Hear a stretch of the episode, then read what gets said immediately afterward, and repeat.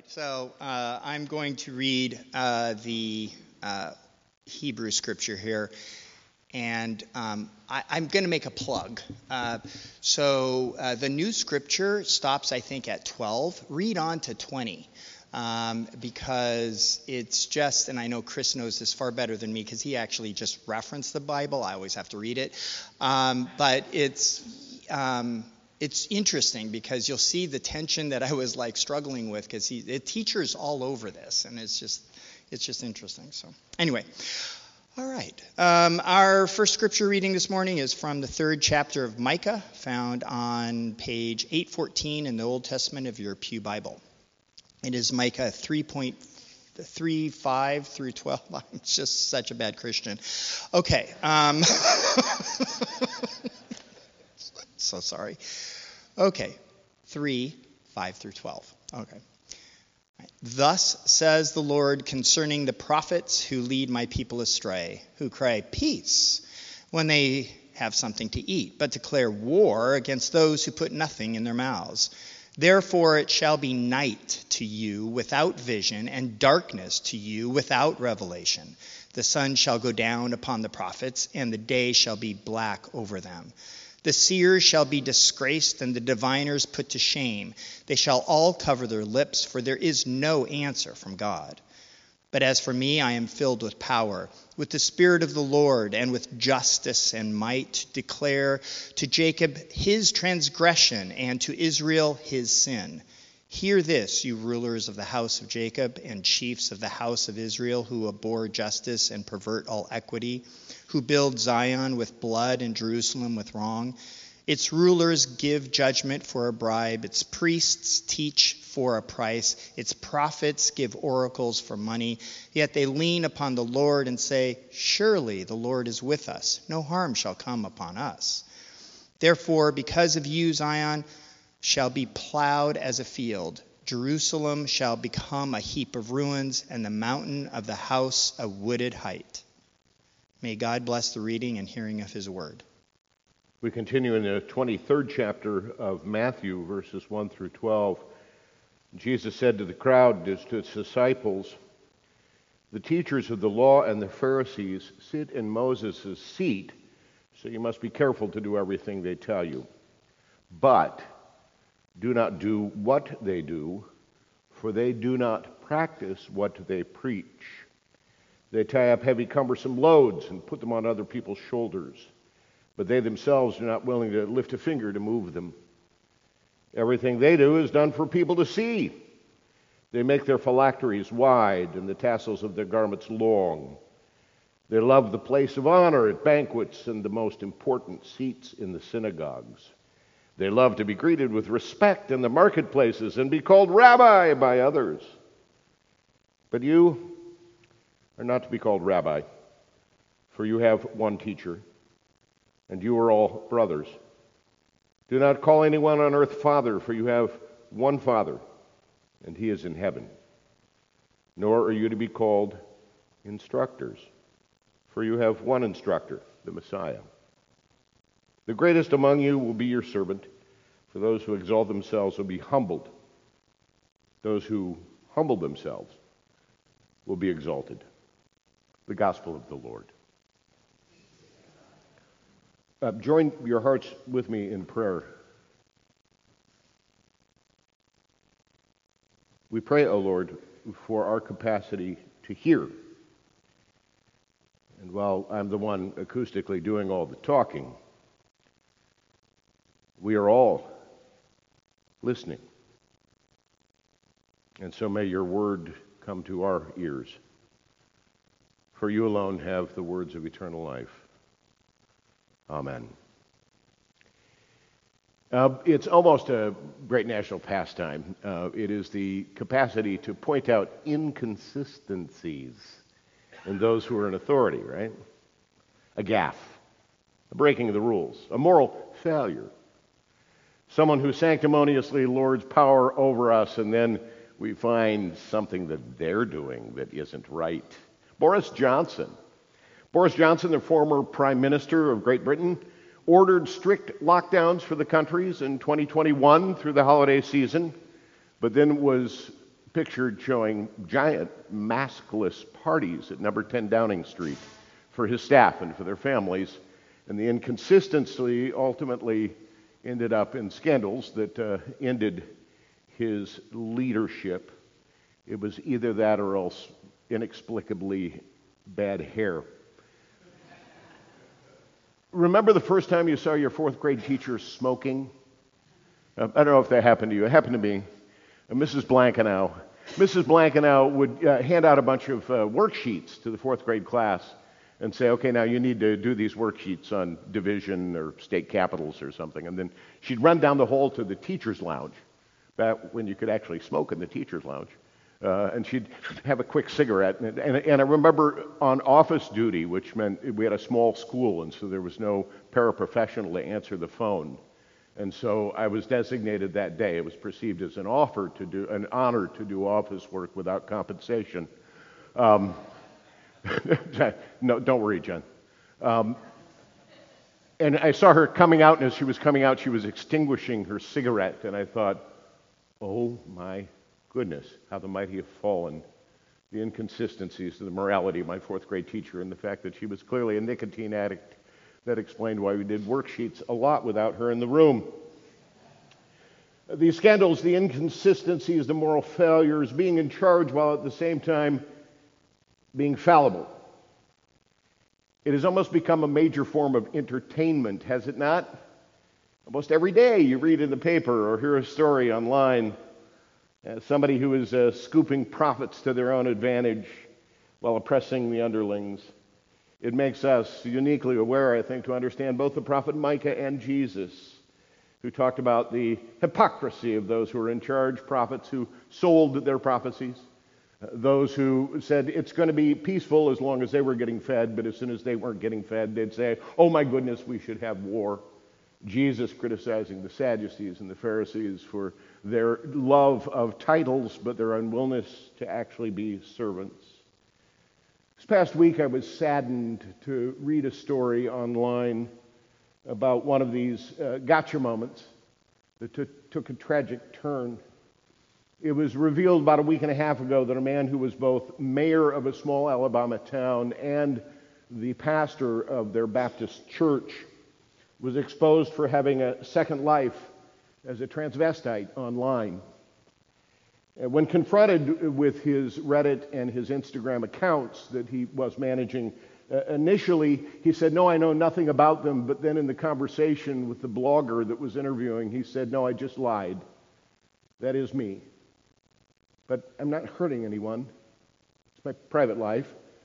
My wife knows, but it won't do any good for you to tell the rest of the community and my church. Well, with information like that, the blogger couldn't resist. And so a full expose of his double life uh, ran.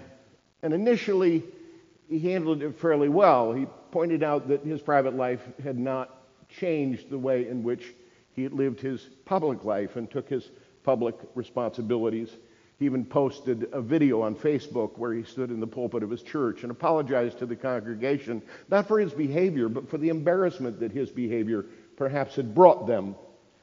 Uh, it was for him an expression of this is my identity and, and who I am, and I don't mean to embarrass you for that. And I was rather impressed with his apology because he didn't deny, he didn't bob or weave. He didn't distance himself. He merely said to people if they were made to feel uncomfortable, he was responsible and he was sorry. But things shifted. Concerned about his mental health, a few days later, the police were called to do a wellness check. And he was driving in his truck just a little bit outside of town, and they pulled him over really just to check and see if it was okay. They pulled him over. He got out, produced a handgun, and took his own life. Is that what this is about? Is that what we're supposed to be doing as the underlings who catch those who are over us in some sort of inconsistency, of sin, to embarrass them to the point of full humiliation, to, to poke at them in order to watch them squirm, as we presume they watch us squirm Is that all there is? Just the gotchaism of modern politics? Today we spoke and sang for all the saints, for all the saints who from their labors rest. Jesus' rebuke of the scribes and the Pharisees seems familiar to our ears.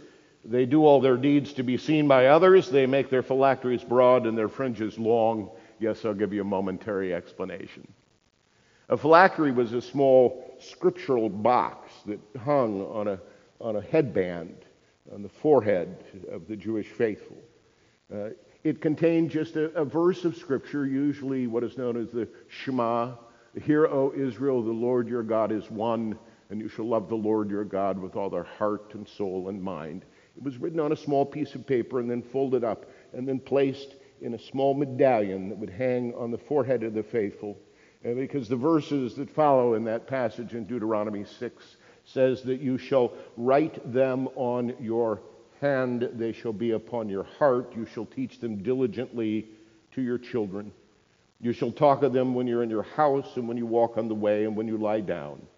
You'll bind them for a sign upon your hand, and they shall be as frontlets between thine eyes, and you shall write them on the posts of the house and on the gates. If you go to a home of a faithful Jewish uh, person, you will often find on the doorpost as you walk into their home something called a mezuzah on one of the one of the doorposts of the house, and it's the same verse of scripture placed in a in a little decorative container on the door, a decorative container. Oddly enough, it was just that annoying reminder. If you take your finger and keep tapping your head like a little torture, um, it was so that between your eyes, your remembrance of God's oneness was what colored your world.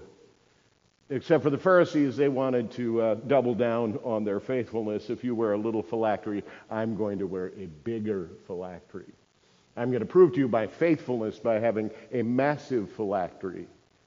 Likewise, with the garments, the, the tassels on their garments.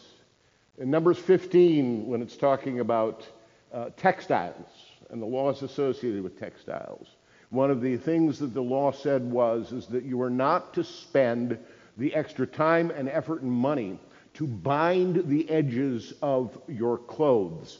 Binding, when it was all done by hand, was a phenomenally labor intensive activity and it was considered in the Hebrew scriptures to be an exploitation of labor if someone was to take their time and to hand bind all of the fabric at the edges of the cloth. Uh, that time could be sent, spent making cloth for somebody else who needs something to wear. And so it was an extravagance that was denied the faithful. They just said a simple blue thread that would tighten up so it wouldn't unravel was all that was necessary and just kind of leave the fringe out to the world as a sign of your willingness, oddly enough, to be equal. But the Pharisees saw it as an opportunity to show off again. Their fringes were very, very long, and so that everyone would see that they were cooperating with the law. Jesus went on. They love the place of honor, the best seats in the synagogues, greeted with respect in the marketplaces, and for people to call them rabbi. Likewise, the prophet Micah, as was just read, talked about the inconsistencies of the leaders. If they're fat and happy, they say the world's at peace. If they're having a hard time, they say it's war. And we who always identify in these passages with the rabble, notice our first reaction is, that's right. That's right. Those Pharisees, those Sadducees, those false prophets, those kings. We're immediately in the position of saying, yeah, we're the ones getting picked on here and they're too big for their britches. They're the ones that are inconsistent. We seldom hear these verses as somehow a criticism of us. As Brian pointed out, all of us at some point are responsible for teaching. Uh, those of us who are adults, those of us who are even high school kids, we have responsibility. to Others, do we lord it over them? With careful thought, we have to agree with the psalmist who wrote, We would be burnt by your anger, terrified by your fury, if you were to summon up our sins and inspect our own secrets by your light. Our days would dwindle under your wrath. Our life would be over in a breath, over in a trice, and we are gone. The prophet and the Messiah are inviting us to consider our shared humanity. That earthly power or temporal authority is not a substitute for our perpetual fallibility. Caught in some inconsistency or impropriety about ourselves, we are quick to point out it as our defense, but, but we're only human, all the while holding those of us who are above us to higher and higher standards. The condemnation here is not what people think about them. Both the prophet and the Messiah were saying to those they were accusing, What is it you think about yourself? What happens to us when we are given just a smidgen of authority? Do we remember that we are dust? It's about those who know us best and about what they think of us. I was taken aback in an encounter in my very first congregation. It's an encounter that changed the way I do funerals and memorials forever. And since that time, I've done well over 600 of them. And every single one was colored by this encounter. There was a, there was a multi generational family in the congregation grandparents, parents, kids, grandchildren, great grandchildren. And one of the granddaughters, who was part of that constellation, had not attended worship since I had come as pastor, and I'd been there for about eight or nine months. And I checked back through the attendance records and realized that she had not attended church since her grandfather had been buried from that very sanctuary. And so I reached out to her and thought perhaps she was dealing with a little bit of grief or a little bit of concern. And I said, You know, I noticed that you haven't attended church since I've become pastor. I'd really like for you to come. But I also noticed you haven't attended since your, your grandfather died. And after kind of pleasantries and hemming and hawing for a little bit, she told me that she had a very hard time having attended his memorial service where he was eulogized right into heaven. He was such a wonderful elder, such a great deacon. He'd been a thoughtful, thoughtful usher, a kind person who had given of himself and was definitely one of the saints. Well, she is his granddaughter knew that for many years he had been vile and abusive in all of his treatments of her. She wasn't coming to church because she couldn't deal with the praise without just feeling nauseous. Praise to the sky as he was. And she just couldn't. Her grandmother would always say, Don't speak ill of the dead. I don't want to hear about it. He's gone. It's not fair. So she had just decided not to speak at all. It was at that moment that I pledged myself to be very, very, very careful when speaking at a funeral or a memorial. Praise is a very dangerous thing because you just don't know. It's my desire to confine the remarks as those things which are only objectively provable education, employment, relatives, activities, and to be most very, very careful. Because someone out there may be stinging from what that departed saint had done in life or who they were to them. And yet, today, we sang for all the saints. But we don't sing because they were better than us.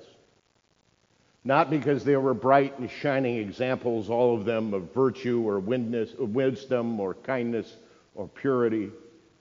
We sing simply because for them they have rested from their labor. What does the verse say? We feebly struggle they perhaps in glory sign. Yet all are one, for all are thine. God grant us grace in our feeble struggles. God grant them rest, even those who denied rest of others in life, but for them life has passed, and it is ours to shine. Those who have lorded over us and made our lives hard, they too shall pass, as we shall too. But from them may we learn a gentle touch. And in the end, also know rest. Amen. Please stand and join with me in our affirmation of faith in the Apostles' Creed with a particular focus on the communion of saints. I believe in God the Father Almighty, maker of heaven and earth,